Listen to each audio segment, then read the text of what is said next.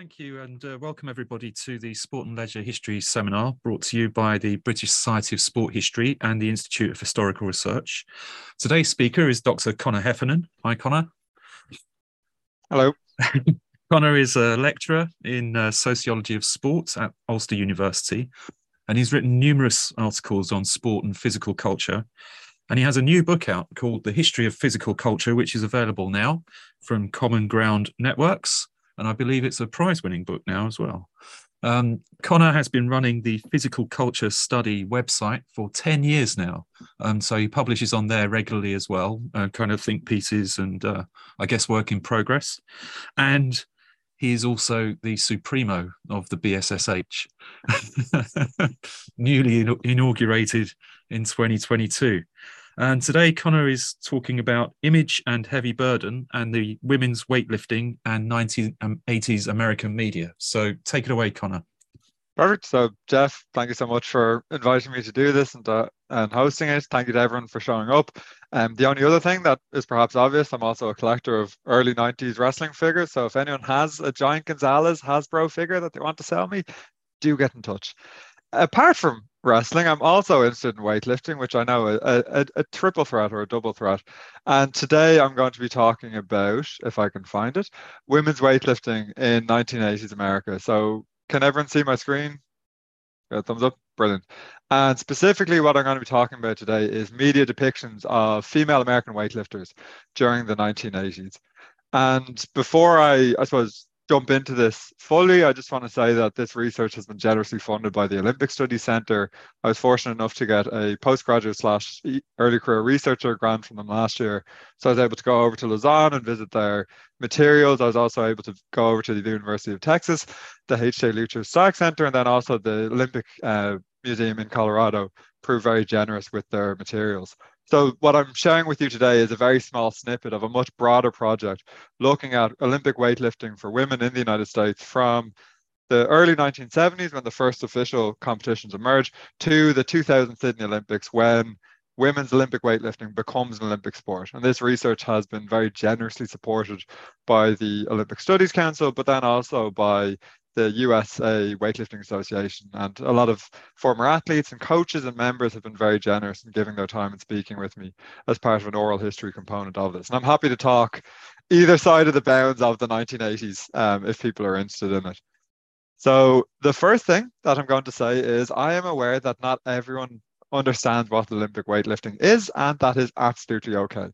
So what I have on the screen here are three separate exercises one of them you don't need to know about, but I wanted to bring it up because I'm a nerd for strength. So, in the modern Olympic weightlifting sphere, there are two exercises executed here by current USA weightlifter Maddie Rogers. They are the clean and jerk, which is shown on my left of the screen. I think it's your left. This is very much a visual feature for anyone who's listening back on a podcast. And on the top right, you see Maddie doing a, a snatch as well. And in both instances, you're pushing a heavy barbell overhead but the way that you do it is different. And the bottom right, you're seeing a man nearly breaking his back by pushing a barbell overhead. That is the old military press, which used to be an Olympic lift, but was um, taken out of the Olympics in 1972 because people were bending backwards to ridiculous proportions to press it overhead. So Olympic weightlifting, two lifts, pushing the barbell overhead, but doing it in a different way. So here is Katie at the time, Katie Nye showing you the snatch, and then the clean and jerk as well. So the snatch is one fluid movement to get the barbell overhead. The clean and jerk is two separate movements, Wonderful bringing the barbell from Kate Knight to your to your clavicle, and then bringing the, and then pushing the barbell overhead. I was actually re re-entering my love of Olympic weightlifting last summer as part of this research before sciatica reminded me that I'm an old man at heart.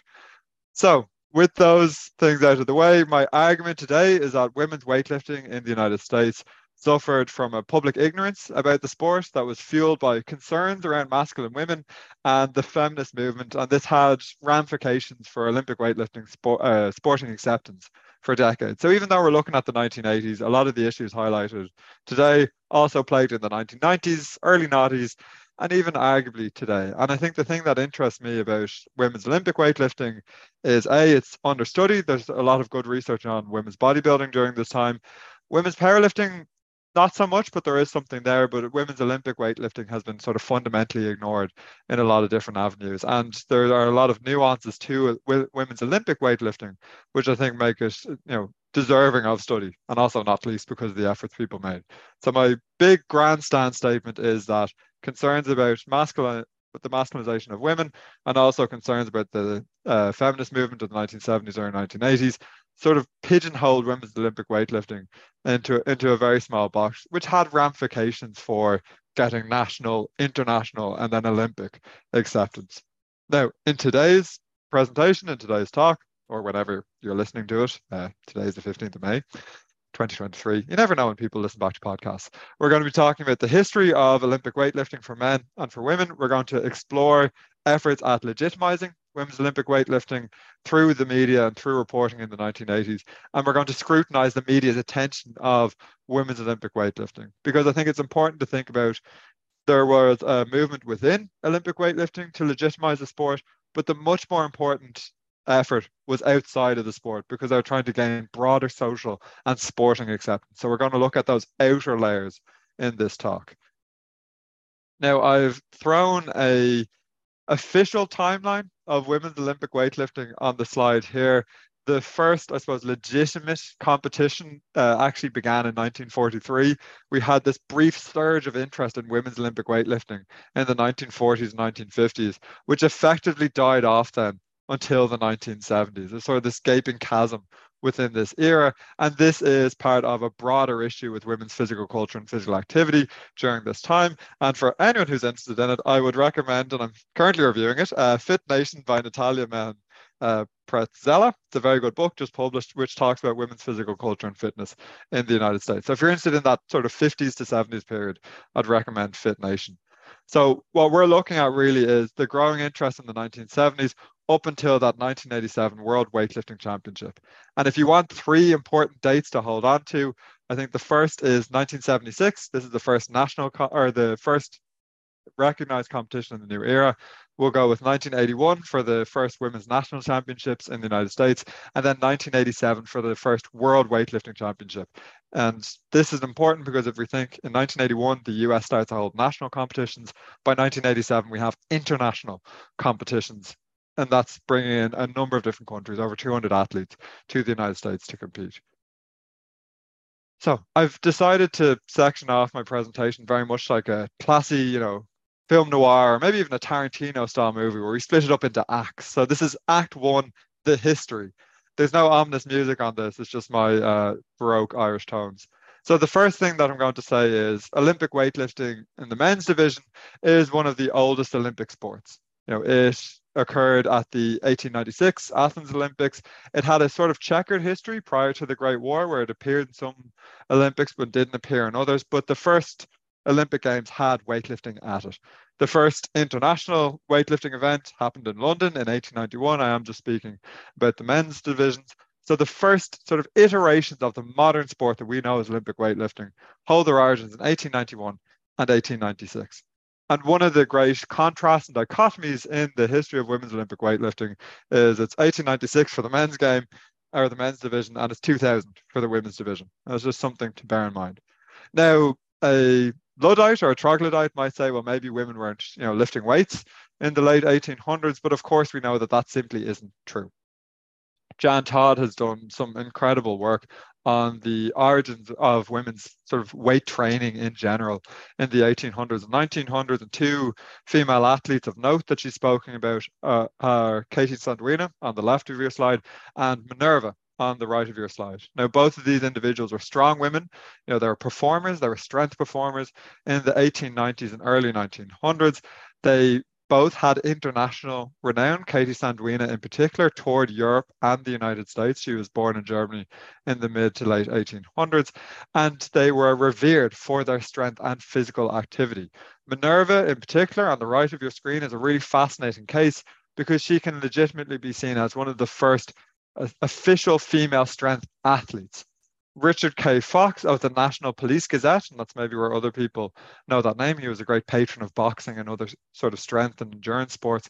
Richard K. Fox was so impressed with Minerva's feats of strength that he offered her the opportunity to win a belt in weightlifting. So what Fox did is he pit Minerva against another female strong woman called Victorina, and the winner of this bout would win the first official weightlifting belt for women or the first official weightlifting championship for women. And Minerva won that championship. Now, she didn't really defend it uh, on any sort of substantive scale, but she did win an official at that time weightlifting competition, the same era as men's Olympic weightlifting is going on. Now, there's different types of weightlifting that they were doing, but we had female champions during this era. And Sandwina, you know, I'm not going to spoil it. Little breadcrumb with Sandwina. Hold on to that name because it's going to become important when we get to the 1980s. Now, I'm, I'm going to do a whistle stop tour of women's Olympic weightlifting or women's lifting in general. And the next stop on that tour is Abbye, or as she was affectionately known, which would now be a very problematic nickname for a woman, Pudgy Stockton. So in the 1940s and 1950s, we have a rise of interest in Venice Beach, California, Muscle Beach sort of lifestyle uh, sports. So Pudgy Stockton, as she was known, became very famous for being a hand balancer and weightlifter on Muscle Beach on the west coast of the United States in the 1940s and 1950s. Pudgy and her husband Les were often featured in national and at times international newspapers about Muscle Beach. And Pudgy was praised because she was a strong woman. She was praised because she would do Olympic lifts that the men were doing at that time, and she would often pose for strength and fitness magazines in the United States. And Pudgy serves a sort of trifold importance in the history of women's Olympic weightlifting. So in the first instance, she was a point of inspiration for hundreds and thousands of women who came after her. Jan Todd, who I've you know previously mentioned, a, fabulous powerlifter, even more fabulous in many cases historian, cited Pudgy Stockton as you know an inspiration for her when she went into powerlifting in the 1970s. And countless other women have cited Pudgy as a point of inspiration. She was also a point of information. You see, in 1944, Bob Hoffman of York Barbell who was also the editor of Strength and Health magazine, America's premier weightlifting magazine, he offered Pudgy a column within Strength and Health magazine. Now, cleverly now known as the barbells column. So a barbell is something you press overhead. For people who can't see the slide, this is spelled B-A-R-B-E-L-L-E-S. I do love a good pun, if nothing else the barbells column, which was you know written by Pudgy Stockton on a regular basis for Strength and Health magazine, it was a point of information for women. Pudgy would talk about training, lifting weights. It was a point of pride for women. Women would submit images of themselves to Pudgy to show this is how I've changed my physique through Olympic weightlifting. This is how I've changed my physique through weight training. So it was one of the first major and regular sites of weight training information directed to women, more importantly, by women. So Pudgy, her second point of importance is as a point of information. Pudgy is also a point of organization. If you cast your minds back to the timeline I showed you, you would have seen 1940s Pudgy's contests uh, somewhere along that uh, pathway. Pudgy helped to organize several weightlifting competitions for women in the 1940s. These were Olympic competitions. Going one better, Pudgy also managed to get AAU recognition of some of these competitions. So the AAU, the Amateur Athletic Union, were the sporting body in the United States during that time, which oversaw Olympic weightlifting. So Pudgy was a point of inspiration, information, and also organization. And that threefold uh, rhyming just came to me, and I'm so very proud of that. So what I'm going to do is we've gone from Minerva in the 1890s, or 1900s to Pudgy in the 40s and 50s. We're going to jump over into the 1970s.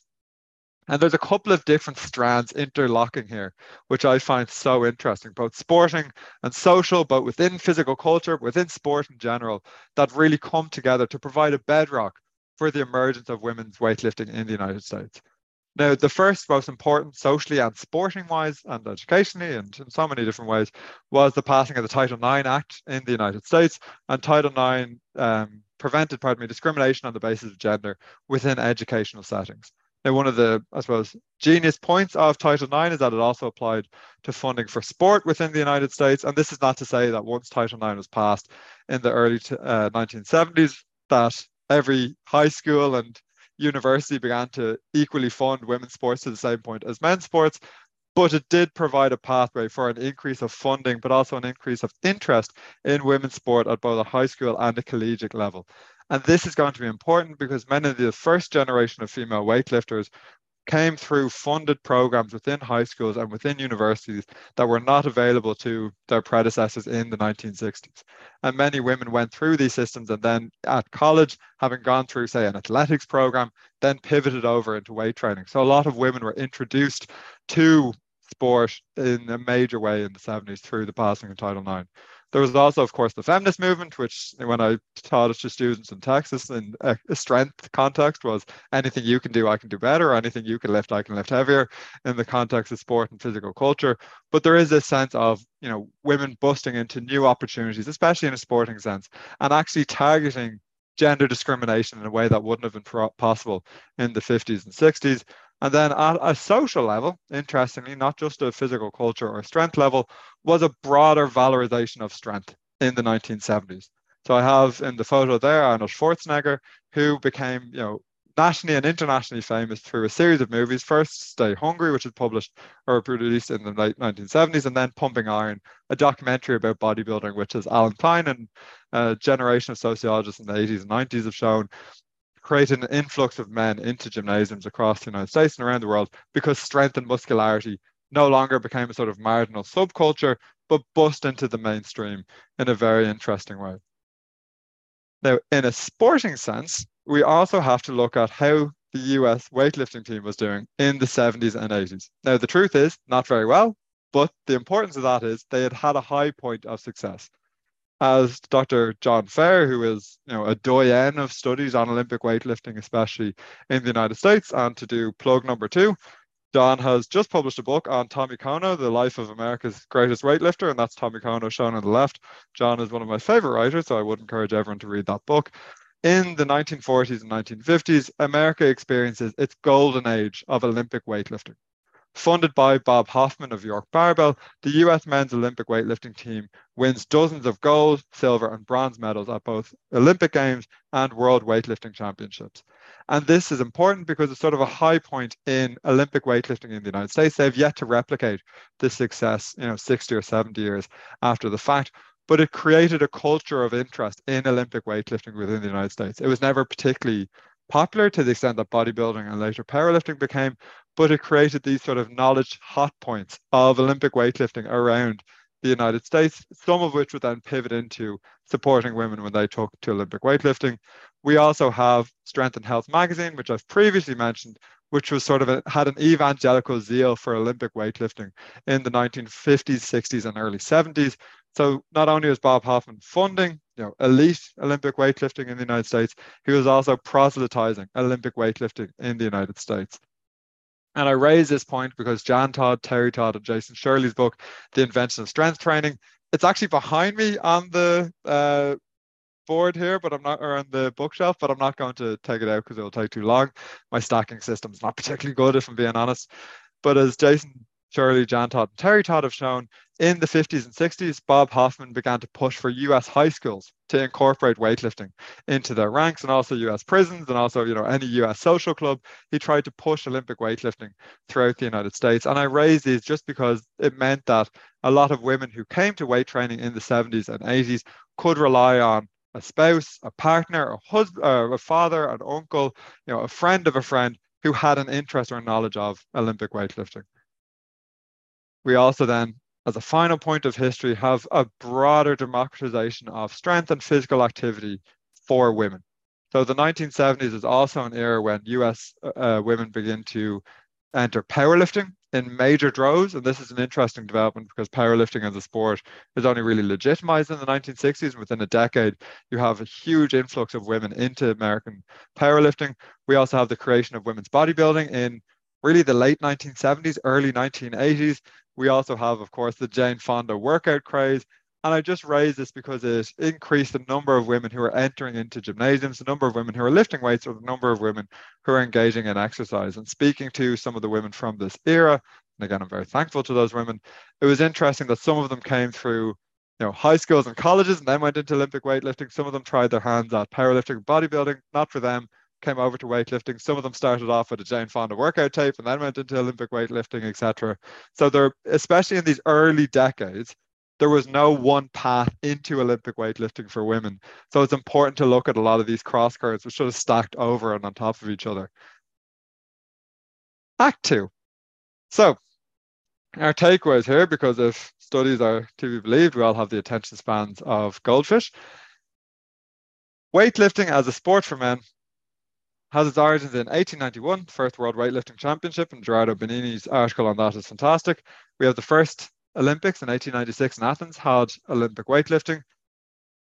We get to the 1970s and we don't have any form of recognized competitions for women.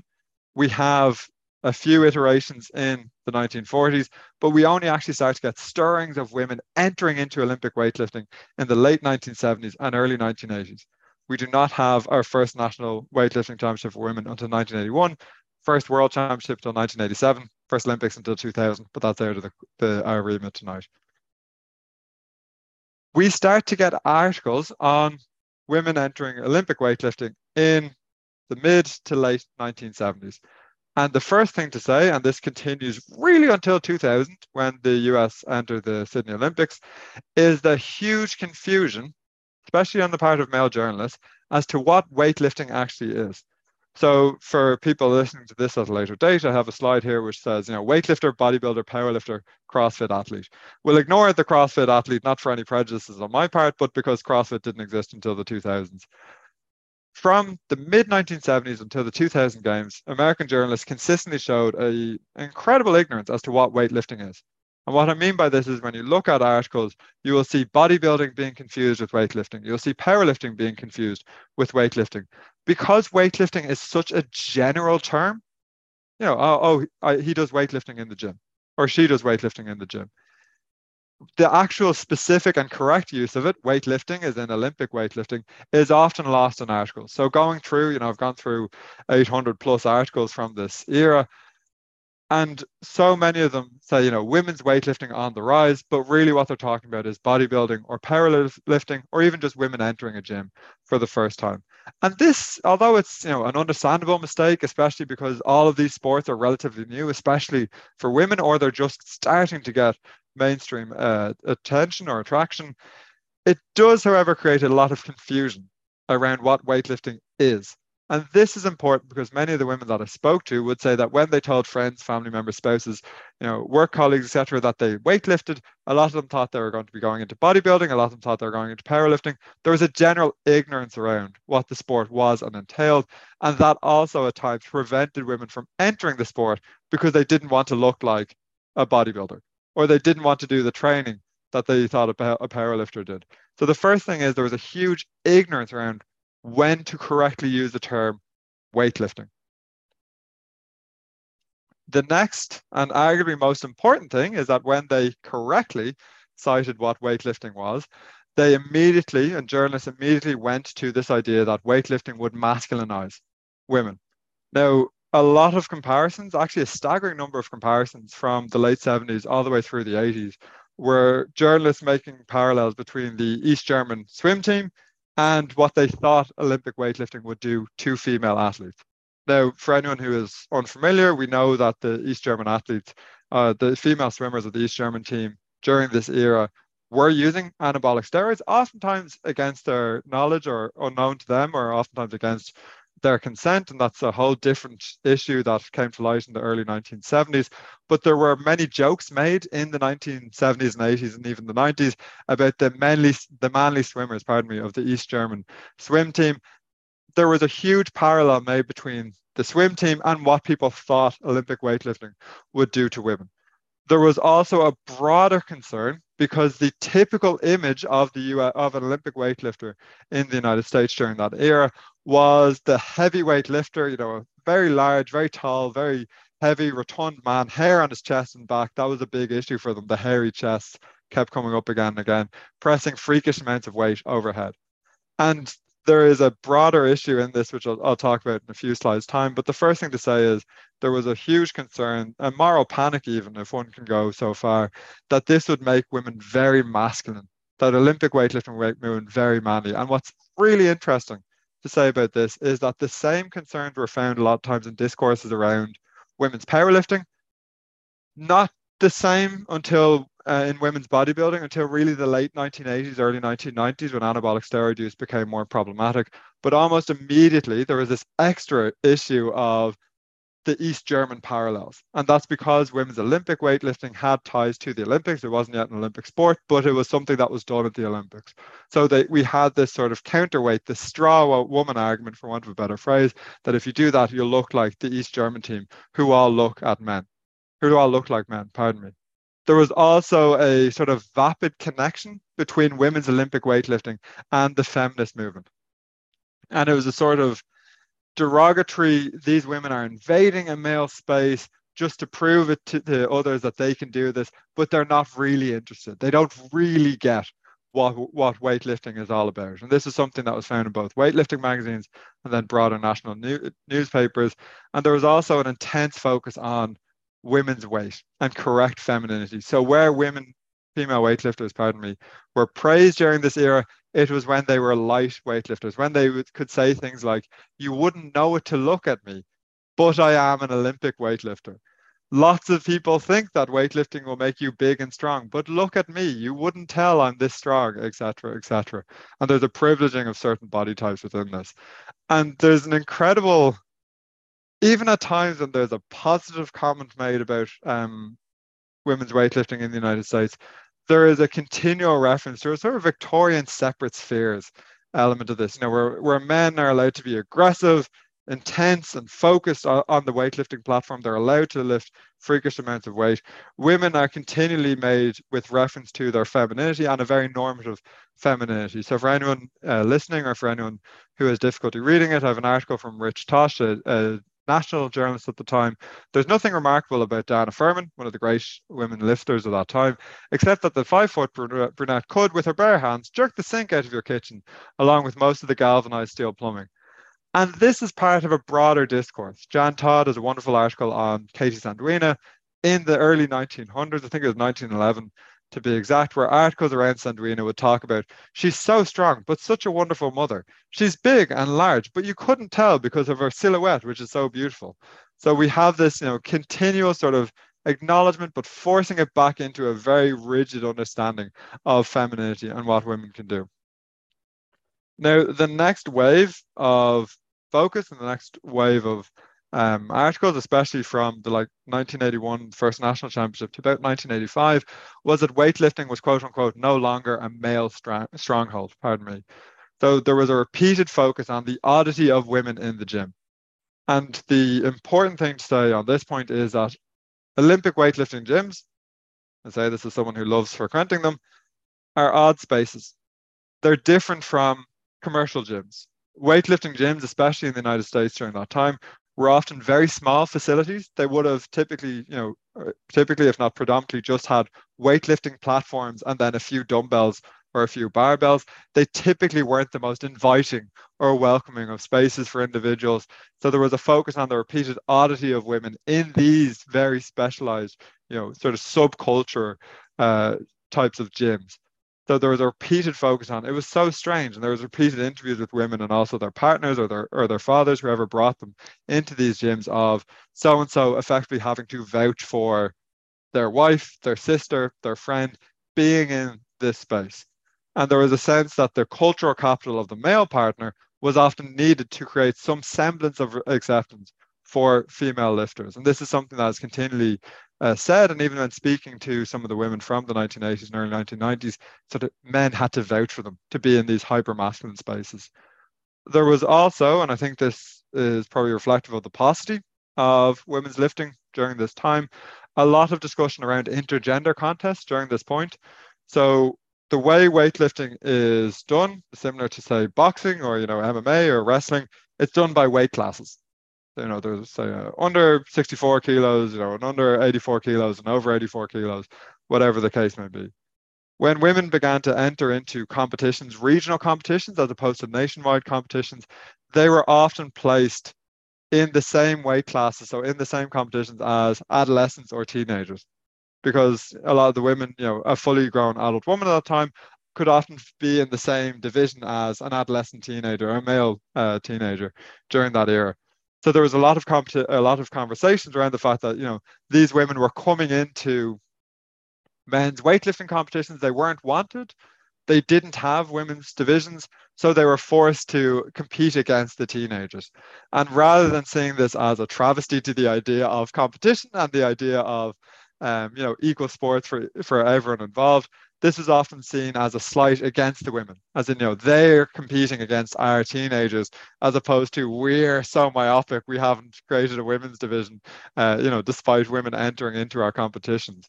So there was a lot of uh, conversation. And then by the end of the 1980s, you get women's own thoughts on this, which is quite interesting, where a lot of the women in later years in the decade would say, you know, this was awkward, this was uncomfortable, this was awful, but we did it anyway because we love the sport. And it's interesting that these comments only come out after 1987 when we have World Weightlifting Championships and women's divisions have become much more commonplace around the US. Prior to 1987, there's a lot of conversation around women competing against teenagers, but without the voices of the women themselves. By the time we get post 1985, we start to see more and more comments on yearly growth. Jim Schmitz, a wonderful American weightlifting coach and a strong advocate for women's lifting in the United States, is often quoted from 1985 onwards, talking about a rapid increase of, of female lifters. Bearing in mind, Olympic weightlifting for women was quite a small sport, so they could say things like it's doubled since last year, but that could be 40 to 80 or 80 to 160. It's a substantial jump, but it's not, you know, volume wise, it's, it's not overwhelming for the sport. And then there was constant comparisons to their male counterparts, but I think that's probably obvious enough.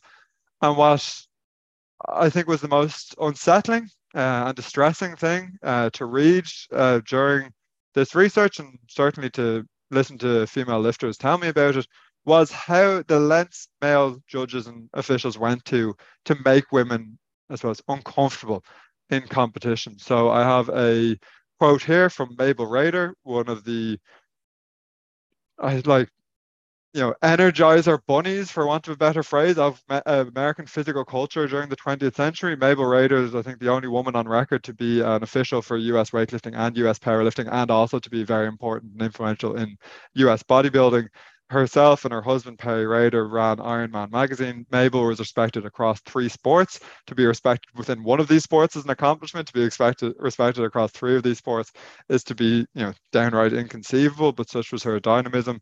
I have a quote here from Mabel Rader, which says, "You know, the first women competing were weighed in the nude like the men before male judges." I think that at the time men were a little resentful of women getting in, and they didn't want to make it easy for them. And speaking to a lot of female lifters during this time, this was commonplace. Now, it was seen as well, this is what the men had to do, so this is what we had to do. But it was clear that there was a you know an effort in some regional competitions to make women uncomfortable. Now it could be we don't have any divisions for you, compete against the teenagers, or it could be you need to be weighed in the nude like the men do. Before male judges, oftentimes there was no other women present at these competitions. A lot of red flags in a, in a lot of in a lot of ways. What's interesting about the coverage of this is up until really 1988, 1989, these things are seen as unproblematic. Even when Mabel Rader's quote is taken here, the journalist reporting on Mabel's quote effectively explains this away as, well, this is just how the sport is done. This isn't seen as a great expose or a great gotcha for weightlifting in the US. This isn't a, oh my God, look at these, you know, imbalances of power that are occurring within the sport. This is just, look at what's happening. This is just how it is. So as you can see, we're starting to get many different threads of this, and I suppose we could, you know, um, split it very easily into support and unsupport. But you know, there, there's a lot more nuance going on. But I think there's something interesting, and I'll, I'll use a, I'll make a comparison to George Bush because why not? Everyone remembers the mission accomplished um, banner he had across the boat during the Iraq and Afghanistan war there's a sense of a rolling out of that banner very quickly within the US when it comes to women's Olympic weightlifting, because we have women entering competitions in the mid 1970s. We were the first national competition in 1981. We were the first World Weightlifting Championship in Daytona Beach in Florida in 1987. By 1986, there's effectively a you know mission accomplished banner rolled out by the US Weightlifting Federation when they're speaking to journalists, but also International Weightlifting Federation, the International Board of Weightlifting when they're speaking to journalists. So there's a sense from 1986, 1987, especially onwards, where they say, well, women now have an international competition, the World Weightlifting Championships for women, it's only a matter of time before it becomes an Olympic sport. And this, you know, often becomes like a mantra, you know, the that this has already been completed. All you have to do now is wait. It's all being taken care of. And this is important once we roll into the 90s because you get a sort of official line of, well, this is all happening, just wait your turn, mission accomplished. But for the athletes themselves, this builds a huge amount of resentment. And what I have here is an image from the 1996 Olympic Games, which are held in Atlanta in the United States, where a number of female weightlifters are sitting watching the men compete, and they have a banner or a banner, pardon me, asking where are the female weightlifters or where are the women weightlifters? And that's because from 1988 onwards, you keep getting talks that, oh, it's coming in the 92 Olympics in Barcelona. Oh, it's definitely coming to Atlanta, Georgia, because America is the birthplace of women's weightlifting. The first world championships were held there. The best American weightlifting gym for women, Coffey's Gym, is in Georgia. It'll definitely 100%, don't even worry about it, be in the 96 Olympics in Atlanta. We promise it's definitely coming in, in Sydney. I know we said 92 was going to happen. I know we said 96 was going to happen. It's definitely going to happen in 2000. So there is a continual line both within the media and also within weightlifting circles that it's mission accomplished. We got our national championship in America, the first national championship of its kind for women. We have our first world weightlifting championship in 87. The Olympics is just around the corner. We went from no contest in 1975 to international competition by 1987. And it's sort of this Whiggish, you know, we're continually li- on a line of progression, just sit back and enjoy message or rhetoric that comes out in a lot of these articles. And then the la- one of the last things, and pardon me, I'll just pause this, is that women have done it, for want of a better phrase. They've proven that they can be as strong as men. So what I'm about to show you in a moment's time is Karyn Marshall, one of the great superstars of women's weightlifting in the 1980s, cleaning and jerking 300 pounds, over 300 pounds, pardon me, over her head. And the narrative behind this story is that Katie Sandwina, remember when I said keep Katie Sandwina in your minds? This is this is where we do a callback. If people have come in late, I showed a early 1900s female strongwoman called Katie Sandwina. I said keep her in the back of your mind. So the Guinness Book of World Records had Katie Sandwina as the strongest woman on record because she pressed 300 pounds over her head. Karyn Marshall was told by a very influential men's weightlifting coach in the 1980s that no one will take your sport seriously because the all-time record in your sport was is held by someone who lived 80 years ago. So Karyn in the 1980s, clean and jerks 303 pounds over her head. I think she gets to 307. I can't remember offhand. It's been a long day. And this is again seen as proof that women have made it. So I'll show the lift now, and it's an unofficial lift, I think, in the gym. For anyone wondering, I've started to do that with my son. He finds it very funny. Um, obviously not with you know an additional 280 pounds on him, but still, uh, you know, it's it's fun for all involved. But the Karyn Marshall lift, which is incredibly impressive, and it's an incre- it's a lift that deserves recognition, but it's tied up in a rhetoric of almost completion for the sport. Karyn has beaten Sandwina's record. We have a weight a world weightlifting championship. We have a national weightlifting championship. There's no there's no other fights to fight. You know, um, is Alexander, there are no more worlds to conquer, is sort of the rhetoric that comes around. And then as we go into the late 1980s, early 1990s, we start to get discussions around performance enhancing drugs. And we start to get discussions around the impact that this will have on female weightlifters. And this is important because a lot of the rhetoric around weightlifting for women is that it would masculinize women. There is a lot of rhetoric comparing female weightlifters potentially to East German swimmers who, you know, as it turned out, were using performance enhancing drugs again, a national and a personal tragedy in so many ways. But this is important because the reputation of weightlifting for men during the 1980s is effectively shot. So, for those who are unaware, the first sport to dabble with anabolic steroids is Olympic weightlifting. In the late 1950s, uh, Dr. John Ziegler, the US Olympic weightlifting uh, medical doctor, sits down for a drink with his Russian counterpart. His, the Russian medical doctor tells Ziegler about a new substance that he's giving his female or his male athletes, pardon me. Ziegler goes back to the United States, creates his own compound called Dianabol, begins to give that to Olympic weightlifters. So Olympic weightlifting is the first sport to dabble with performance enhancing drugs like anabolic steroids. By the 1980s, there are so many failed drug tests for Olympic weightlifting that there are conversations that it will be booted out of the Olympic Games. One, as a sidebar, which I just love sharing with people, I was in Lausanne looking at the IWF records. One Italian weightlifter claimed that his failed drug test was due to olive oil that an angry lover had spiked, which, as excuses go, has a certain amount of chutzpah, I think we have to say. But this is important because the broader reputation of Olympic weightlifting was impinging on acceptance of Olympic weightlifting for women. Because there was a broader sense that there are definitely drugs in this sport. And we know this because every international competition has a drug failure in it. And this adds in the Olympic component to this, adds in a, a, broader fear of masculinization, a broader fear of doping that oftentimes bodybuilding and powerlifting sort of got to fly under the radar. There wasn't as much scrutiny about uh, performance enhancing drugs within these sports. So, Act Three, to begin to think more broadly about this. I think the first thing to say is that the broader feminist movement within the United States is clearly informing so many journalists reading of this. I think it's interesting when you actually look at a lot of the quotes from individuals, when you speak to some of the lifters. Now, a lot of them would not expressly see it as a feminist act that they were engaging in. A lot of them would have said at the time, a lot of them would say now that, you know, maybe this could be construed as a feminist act, but I just really enjoyed the sport. And I thought it was wrong that I wasn't allowed to compete in the national games or compete in a world weightlifting games.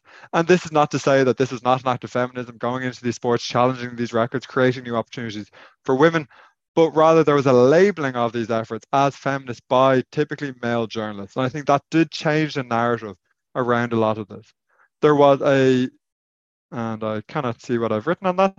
There we go. There was a shift from curio to competitive. So what I mean by this is at the start of the 1980s, this was seen as curious, you know, oh, look at this, you know, lone female lifter in a gym competing against teenagers, competing, you know, unofficially because we won't recognize her, to at least by the end of the 1980s, even with all of the problematic statements surrounding it, it was seen there was a legitimization of competitive sport for women.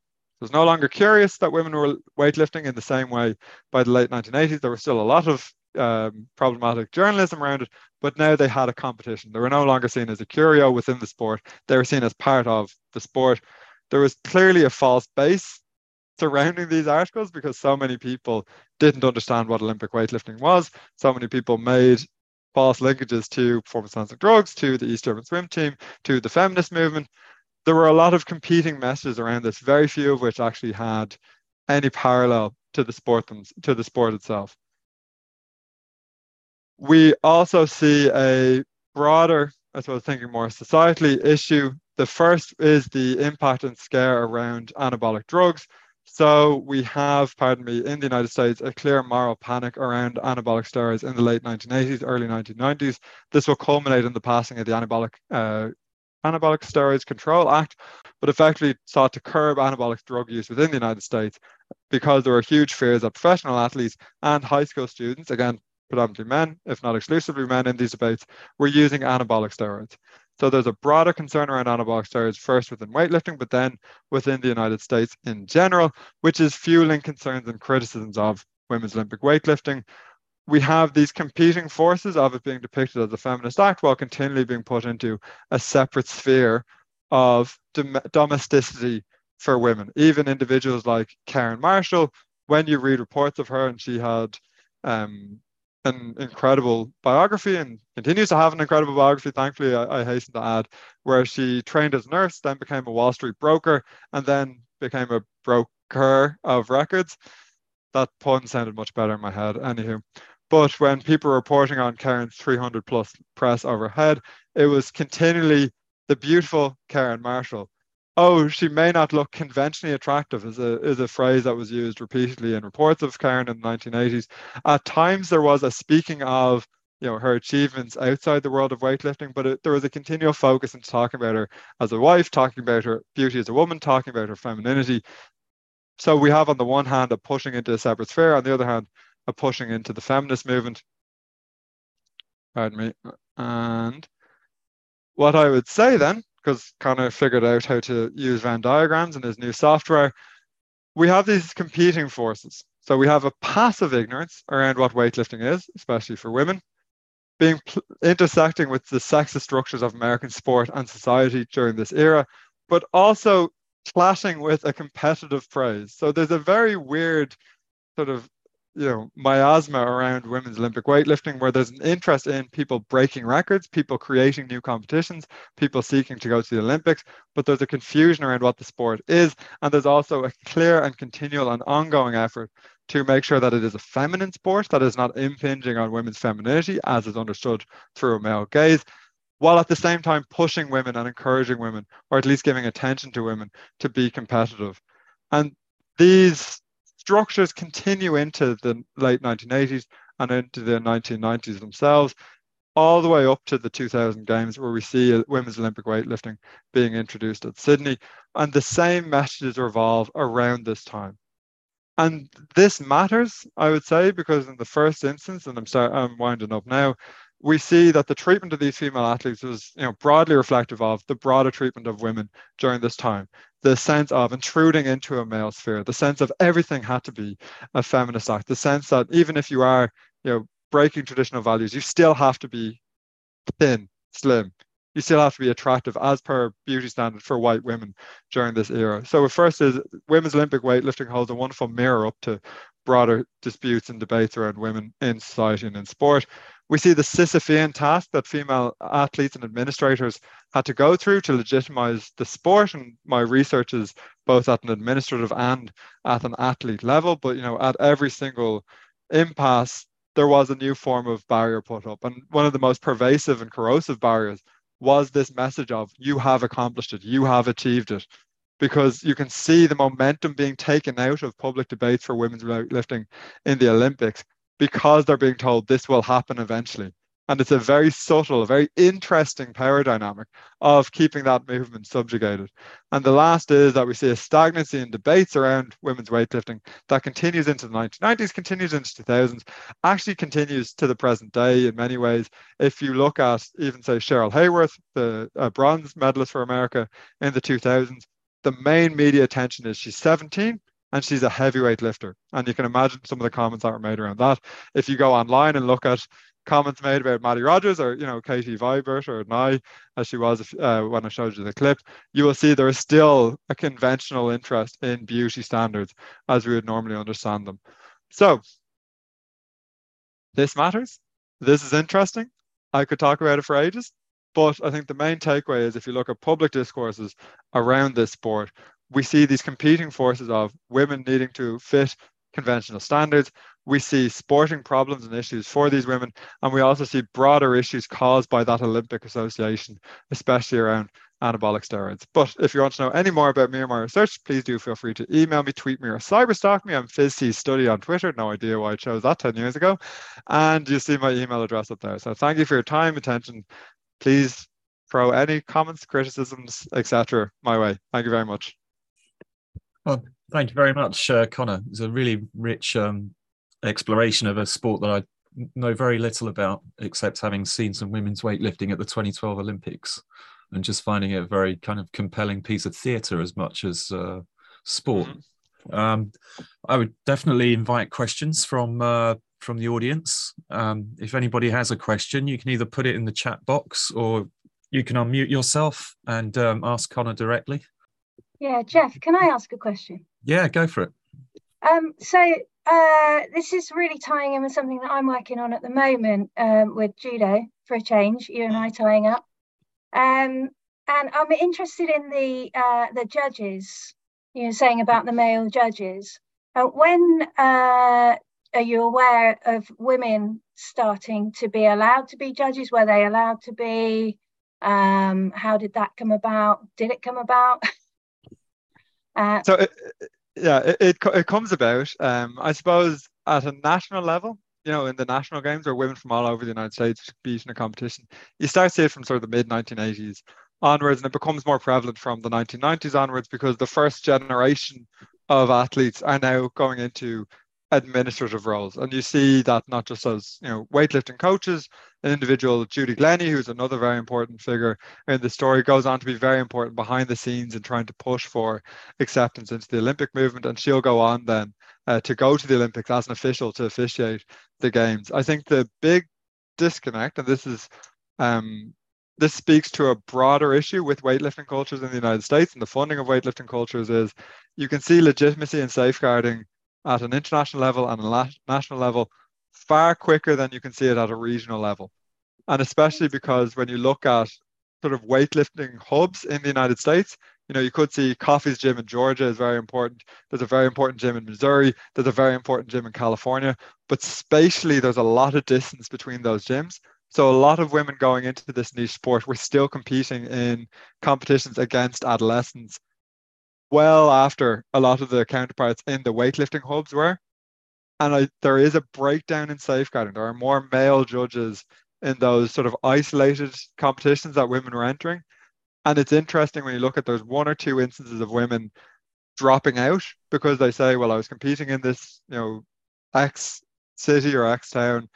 There was no other women doing it. There was no other women in the platform. There's no other women in the competition and dropping away because it's clearly not a, a space for women. So I think it's interesting. You see it much quicker at a national than an international level but the small numbers of it meant that regionally there were issues. Okay, yeah, brilliant. Thanks so much. Okay. Katie says, Thank you, Conor. Did the US lead the way in women's weightlifting? And how did the sport develop in the UK, maybe in comparison? Yeah, so I'll, I'll talk I'll talk about the US and go, go back to the UK because there's a very interesting uh, history in that as well. But the US does lead the way for women's Olympic weightlifting in some very clear and obvious ways. So the US is the first to create a national weightlifting uh, federation for women, or the US, pardon me, is the first to create a national weightlifting federation for women. The US is also the first to petition other countries to see is weightlifting happening within those countries. So Judy Glenney, who I previously mentioned, with individuals like you know Robin Byrd Goad, begin to write to other nations to see do you have a weightlifting federation for women? If so can we speak to people? And they create these letter writing campaigns. There's a lot of letter writing campaigns by american athletes and administrators in the 1990s when it becomes clear that olympic lifting for women isn't coming to the 96 games. So throughout this the us is leading the way. The fact that the first world weightlifting championships happens in daytona beach in florida the iwf the broader international governing body says that this is in direct recognition of the fact that the US has paved the way for women. Now, interestingly, as part of this story, China dominates women's Olympic weightlifting from the first international competition, 1987, to the present day. When Judy Glenney and the US write to the Chinese Weightlifting Federation in the mid 1980s, they're told we don't have women's Olympic weightlifting in this country. And a lot of the Soviet teams are very against women's Olympic weightlifting for a variety of reasons. And a lot of that does stem from fears about the East German swim team re-emerging against their nations. So the, the US leads the way administratively and sort of, you know, ideologically. It is interesting how quickly other teams and other nations catch up on that, especially, you know, when you speak to Jim Schmitz, who was the US coach um, continues to coach and he was a, an official with the USAW and other individuals, they'll say that the there's a lot of confusion around when China started to promote women's weightlifting because they immediately started to win competitions. In terms of the UK, when I talked about Pudgy Stockton, there is a British equivalent who came a little bit earlier called Ivy Russell. Ivy Russell was a female strongwoman who helped institute the first women's, what we'd now call actually a powerlifting competition for women in the 1930s. She unfortunately lost her life in a car accident, but she went around the UK competing and Northern Ireland actually competing against women in official, um, legitimate strength competitions. In terms of women's weightlifting in the UK, I'm actually not sure of the nitty gritty, you know, in the same way that I am of the United States, where I can tell you about, you know, Bill Clark's competition in 1976. But what I can say is you do start to see it in the mid 1980s becoming more popular nationally, and then obviously they'll be competing in the international competitions in the late 80s, early 90s. Unfortunately for me, I sort of went with the forerunner, which is the US, so I'm not sure about how it develops um, in other countries around the world. Okay, so we've got another question from Jonathan White. Uh, Jonathan asks, where did funding come from for women's weightlifting? So it came from two strands eventually, uh, which I hasten to add. So it did. They did begin to get funded by the U.S. Um, weightlifting Federation in general. There's a very heated debate in the 1980s among the U.S. weightlifting federation about whether or not they will support and recognize women's weightlifting. So there is a very famous vote that is taken, and it is decided by one vote the president of the US um, Federation, Murray Levin, has the deciding vote as to whether or not the USAW will support and promote women's weightlifting. Now, when they decide to do that, it means that some money is then afforded to women's weightlifting in the United States. Now, it's not it's not a huge amount of money. It's quite a poor amount of money if you listen to some of the uh, read some of the athletes during this time. But some money is being given to them. Now it's not until the 1990s that the female weightlifters will be invited to like an Olympic weightlifting center to in Colorado to train and prepare for the Olympics, and that is when women's Olympic weightlifting becomes part of the Olympics. So the first sort of round of funding comes from the USAW, the National Weightlifting Federation. When it becomes an Olympic sport, then more money will be directed to it.